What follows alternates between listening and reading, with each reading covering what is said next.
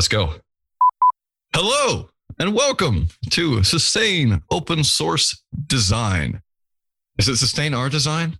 No, it's Sustain Open Source Design. Yes, Yes. sustain open source design. SOS. Whatever you call it.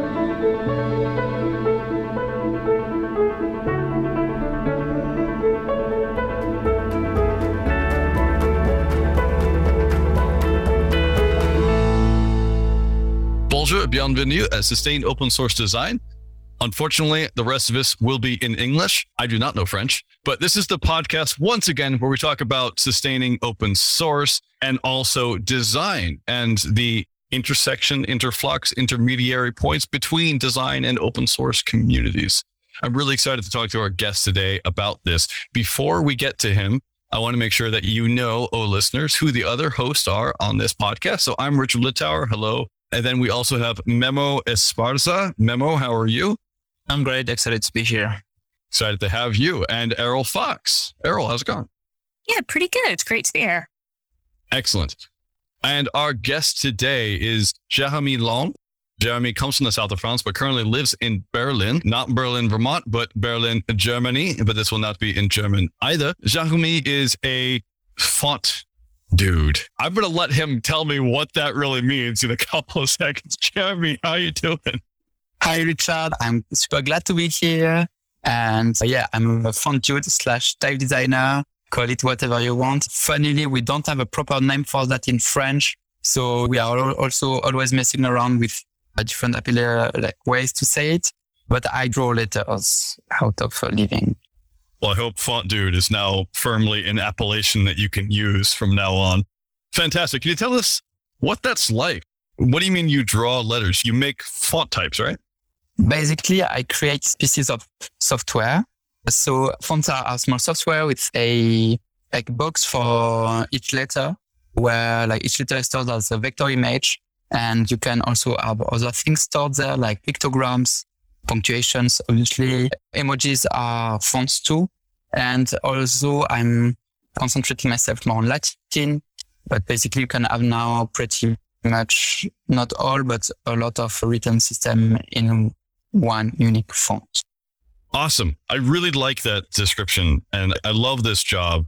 On the Sustain podcast, which is related to this one, we've had Dave Gandy before from Font Awesome, which is, I think, the number one open source font index in the world. And that was really cool. But we haven't had designers who sort of do this freelance. And so I'm curious, what does that look like for you? Where do you get your money as an open source designer?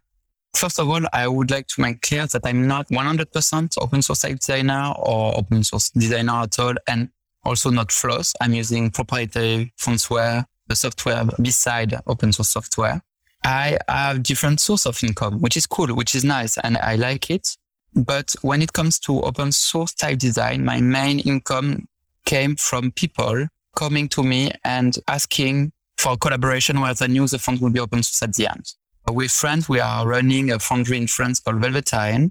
And we have this label. We are a bit established in France and we made a relationship with clients and some of them wanted to have their fonts made by us, but also on the platform available for everyone. So then they came to me and to other designers over the time and paid us to design a custom font would could have been proprietary, but which has been released as open source on Velvet.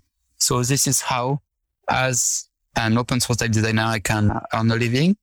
But besides that, I also make proprietary custom fonts and retail fonts that are not open source and sold on other foundries like uh, Nan or Onotype Co.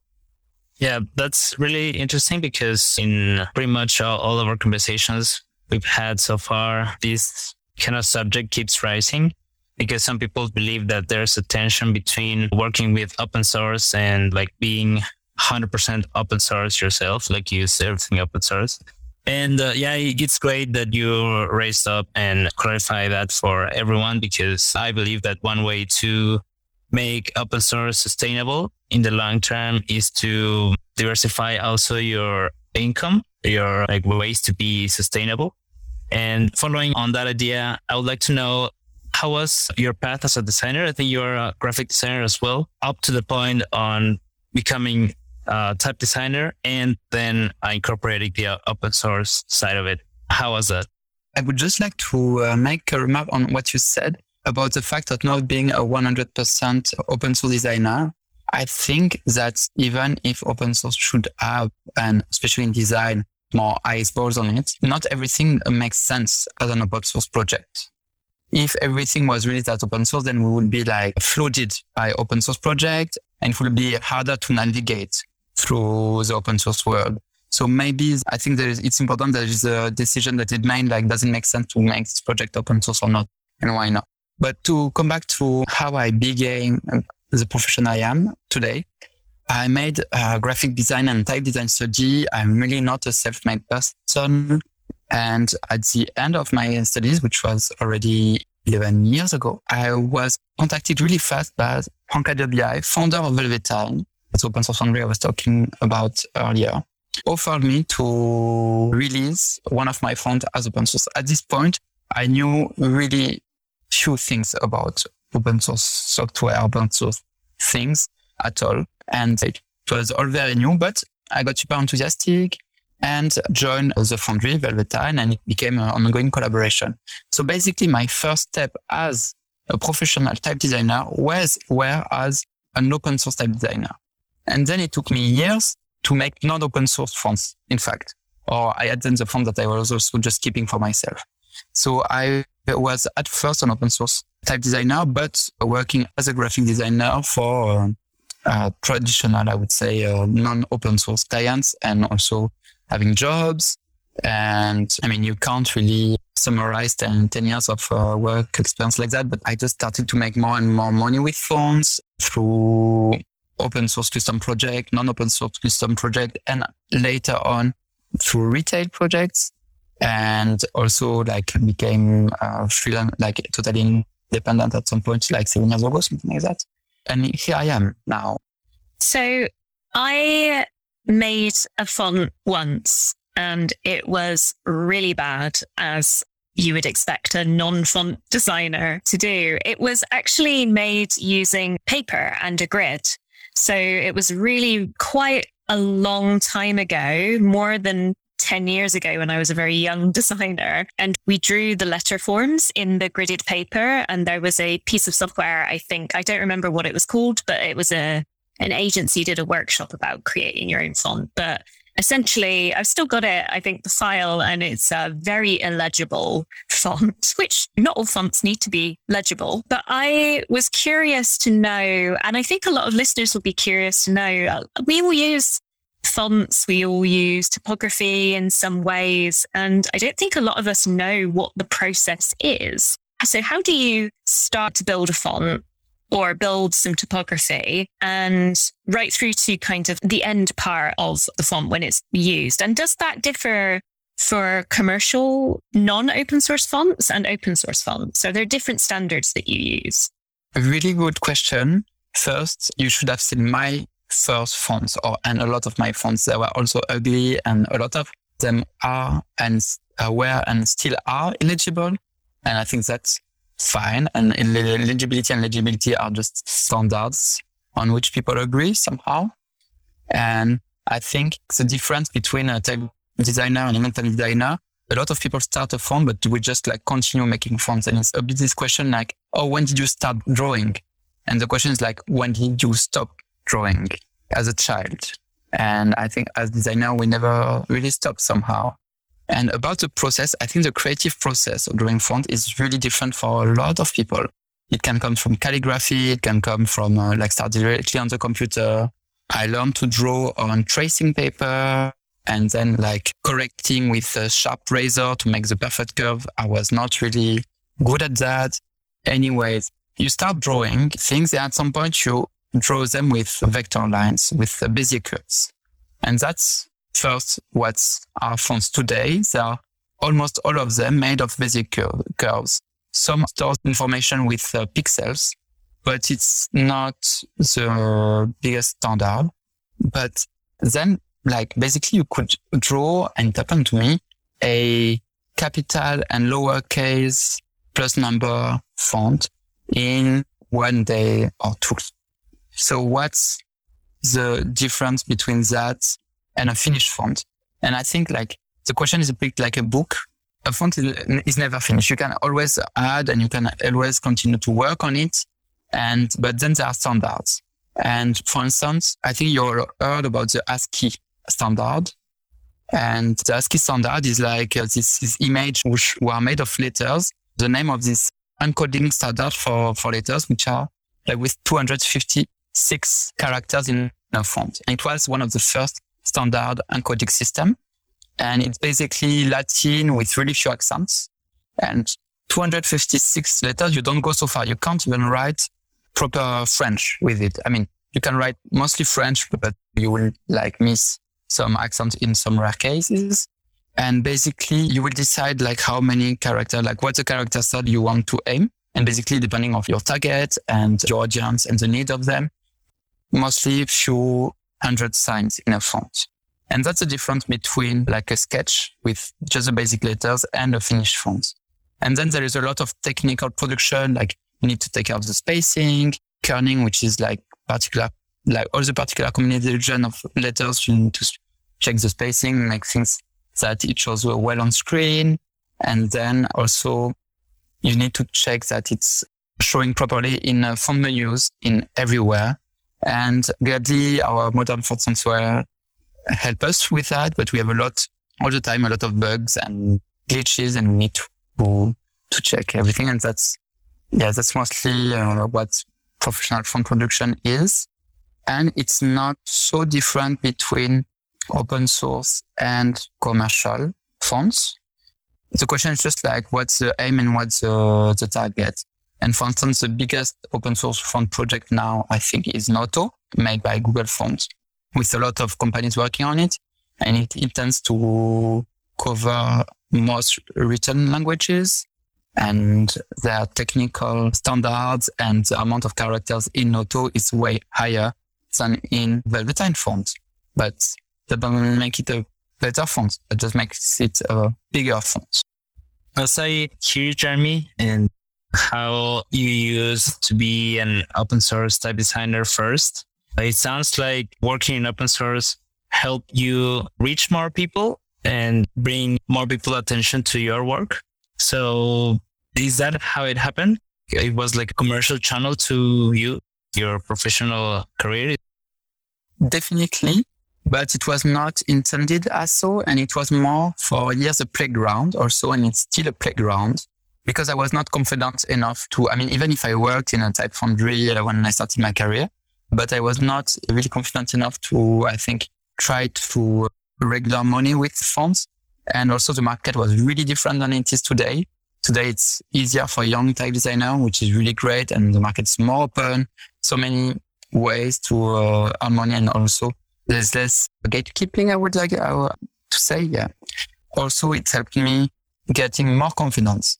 But I think one of the reasons it helped me getting more audience is also because I was participating in this somehow brand that is Velvetyne.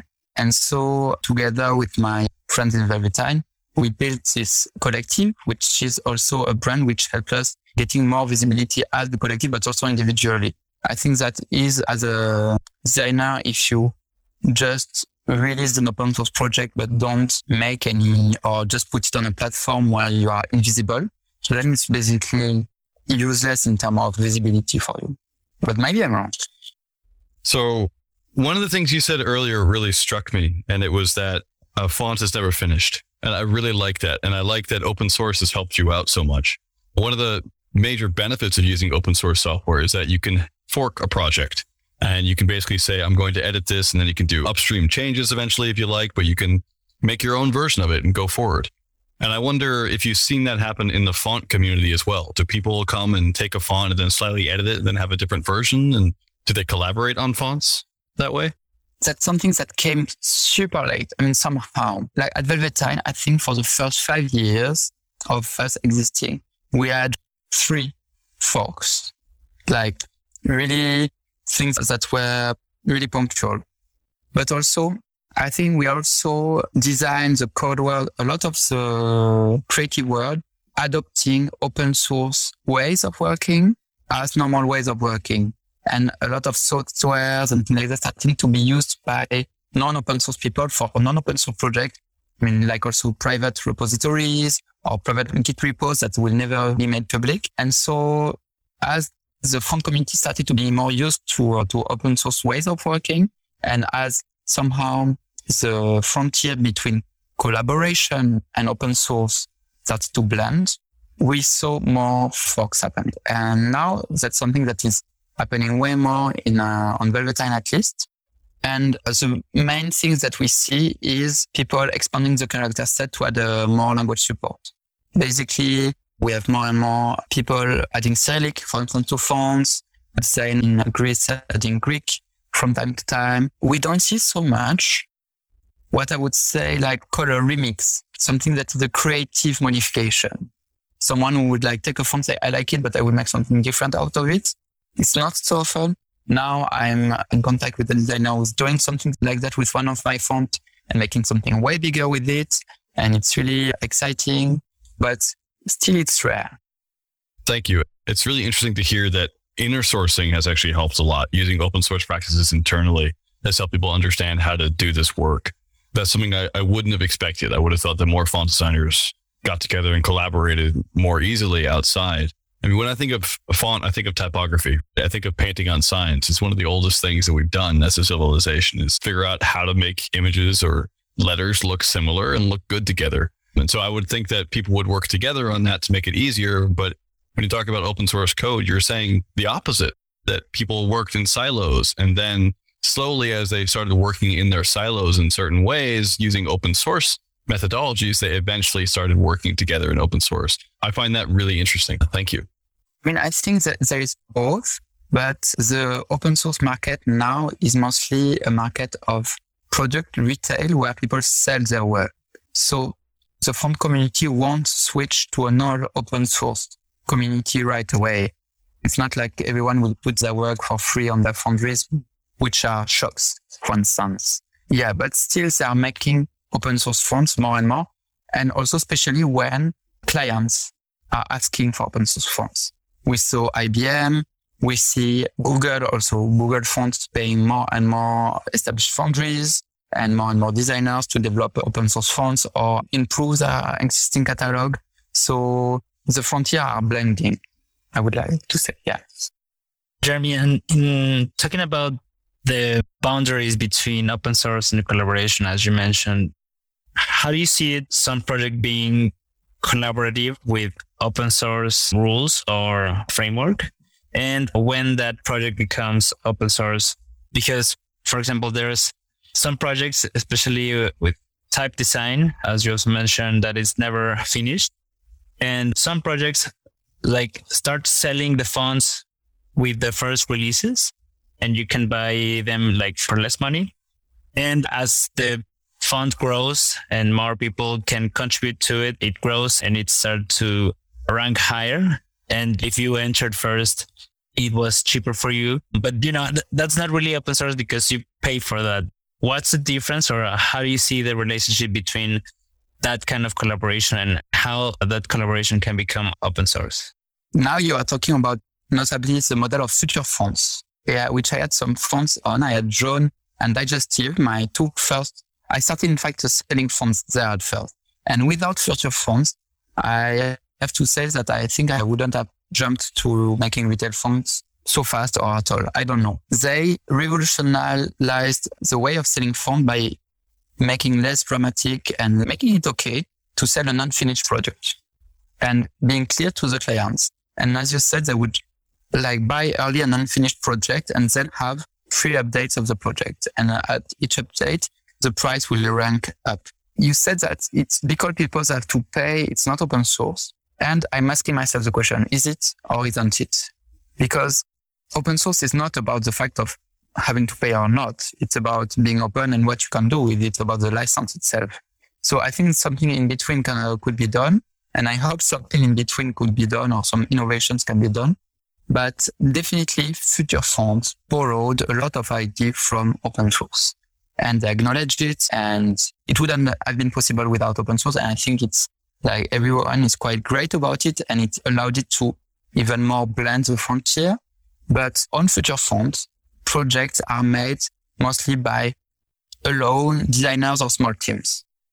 And I mean, I have to say that it's often the case in type design that fonts are conducted by a small team. I mean, it's harder for fonts to have different people working on different aspects of one font at the same moment. It happens mostly with either language. Someone will work on the Chinese while someone will work on the Latin and someone will work on the Greek or styles. Someone will work on the Italic while someone will work on the Roman. But most of the time, and even in open source projects, people will agree on that and have some kind of common timeline and check together things. And um, most of the time there will be a supervisor. It's, I would say maybe less organic than in some other places where someone will just fix a small aspect of the project and could push this update. This is such an important conversation. And I actually think that we've talked about a lot of important things on the Sustaining Open Source Design podcast. But I think this topic around is it still open source if you pay for it? How do we value open source? Is money and exchanging money and how we exchange money part of how we value open source? And I think that there are so many different ways that we can have this conversation and so many different perspectives that can be drawn in. And I have to say from a designer and a somewhat of a previous artist perspective, I think that there is still the case that you can have an open source artifact, a font, a illustration as something, and value it by exchanging value, something of value, be it money, be it something else. But I do think that this is such a critical topic to be discussing within the design space because often as designers within open source, speaking from a personal perspective, I have entered into the open source space just absolutely having done the prior emotional work to say this in no way belongs to me. I relinquish all ownership of this. And therefore, to some extent, I am actually realizing now, to some extent, I'm relinquishing the value that I place on some of my more creative work. And I don't know what the question is here, but I just want to express how complicated this topic is about how we enter into the open source space as designers, as people like pouring love and creativity into the things that we create. And I think that through this discussion about fonts is, is one of the first times that I feel vulnerable about this topic. So thank you. I want to really thank you for bringing this. And maybe my question here is about your thoughts on how do you feel about the ownership of what you create and what kinds of thoughts have gone through your head as you've been creating typefaces and fonts around the complex nature of ownership in design practice. Okay, so first of all, I can't agree more about the importance of the question of value and the retribution of the creators and the open source and the design open source world because it seems like different open source communities have different ways of being uh, retributed for their work. And now developers have somehow are contributing in the frame of their paid work to open source projects or are using them and things like that. While it's more complicated for designers, it seems. And in type design, money for open source fonts now is coming more and more for the biggest corporations. And number one from Google Fonts and from Google. And I'm not here to say that this is something that Google Fonts are bad. I'm just questioning this kind of monopoly of the, the monetization of the open source type designer world or the retribution. Because then the vision of what's produced as open source fonts is getting aligned with the vision of these giants who are putting money in the open source community. And if individual designers, small clients would put money in open source, a small project directly hand to hand to the small designer for open source fonts or design assets, I think the landscape wouldn't be the same. The creative landscape wouldn't be the same and the technology landscape wouldn't be the same. And I think there is something to find here, which is something away beside the giants. That's really important because some important aspect of open source communities is decentralization. So as you say, doesn't really make sense that in this particular case of typeface design, most of the creative infrastructure is owned by just one player. And uh, following up on that, just wanted to ask you like double question of some sort because I want to know what do you think it's happening for design communities to be more open in the future? And what would you like to see happening? I will answer your question, but first I, I realized also that I forgot to uh, answer the previous question about ownership. And I think that just to answer quickly, some of my most recognized and well-known fonts and work is open source. And I mean, Pilowlava, which I drawn with Anton Moglia. And the fact that people like modified them, but for instance, mostly by adding other language support, didn't make me less the author of them. So I think it's pretty clear. And if someone would modify, would make really a fork, a creative fork, which I said it like it's really not happening so much, then the name of the font would change and the name of the, oh, I would discuss with the creator, but most likely the name of the font will change. There would be gray zones, but there would be no mistake between what I did and what I'm the author of and what this other creation is. And I mean, at least for now, it's a, a question that I can't answer more than that. Then, yeah, it's not happening so much, at least to me, that project mix like move in, in such a way between people that you lose ownership or, but it happened in Velvetyne, but still in general, the first person or we still try to carry a vision and this vision remains in the final thing. And now about the Memo's question about opening the um, community. And I think it's like it needs more link in the community, more communication because I feel that a lot of people are doing things in their corner. There is no global discussions, not so much, even if I know that people doing open source forms and especially in Europe, but maybe it lacks discussions, but also, yeah, like I think a way to make a living out of it, out of now projects ordered by one of the big giants, like projects that also don't change so much from commercial projects what I want to say is like now when a designer is asked to draw an open source font for a technology giant, I don't think that the uh, the brief is so different from a non-open source project. And there's something about that. Thank you, Jahmi. It's been really great listening to you. It's been an awesome conversation. I really enjoyed it. But we are running up on time. And so I want to make sure that we get to a few other things before we end the show. First off, I want to know where can people find out more about you and follow along with your thoughts? Thank you, Richard. So people can see my work on my website. It's called studiotriple.fr, even if I'm now living in Germany. And also the open source foundry I'm part of is called Velvetyne, velvetyne.fr, FR. And both me and Velvetyne are on Twitter and yeah, not Instagram. You'll have all the links there and also in the description of this podcast, I think. We will. Thank you so much. That's awesome. Look forward to checking you out there and I hope the guests do as well. And now it's time for one of my favorite parts of the show, which is Spotlight.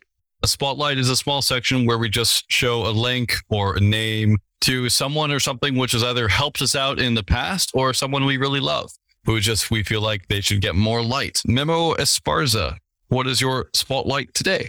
My spotlight for today is a collection of open source principles and methods.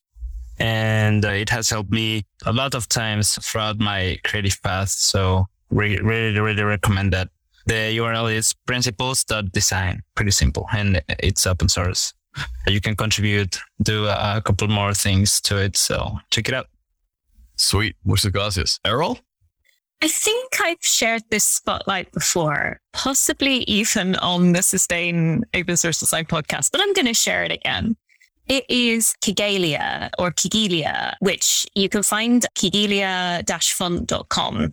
And that is spelled K I G E L I A. And it's a beautiful set of typefaces for African languages that was created by Janra Patel.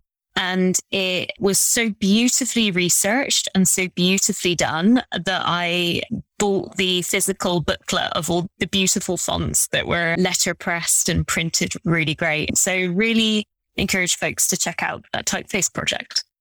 Love that. Awesome. My spotlight today, I'm almost positive as well that I've shared this before, is Ricardo Magalhaes and Coffee Table Typography. You can find that at coffeetabletypography.com, although the certificate is bad right now. But if you accept it anyway and get through, it is still there. Uh, this is one of the few newsletters I read that has to do with fonts and typefaces, and I just absolutely love it. Ricardo is a great designer. He lives up in Montreal. I've tried endlessly to get him on our podcast, and I keep failing. So, Ricardo, if you're listening, this is about you. And I just love this newsletter. So, thank you, Ricardo. Jeremy, what is yours? So I was going to talk about ProcessWire, which is a CMS, simple CMS that uh, Raphael Bastide from Velvetyne made me discover our website is using it, but I can't not talk about OSP.kitchen. OSP are a Belgian collective making open source fonts and open source design, graphic design for years, way before Velvetyne, way before us, and who has been revolutionizing so many things and they have a playful and really well documented approach. A lot of what I do and what Velvetyne is doing wouldn't exist without them. Check them. Awesome. Merci. And I think that's it. Thank you so much for being on this podcast. It's been great to have you. I really hope that Velvetyne goes well and that you continue to develop awesome fonts and share them.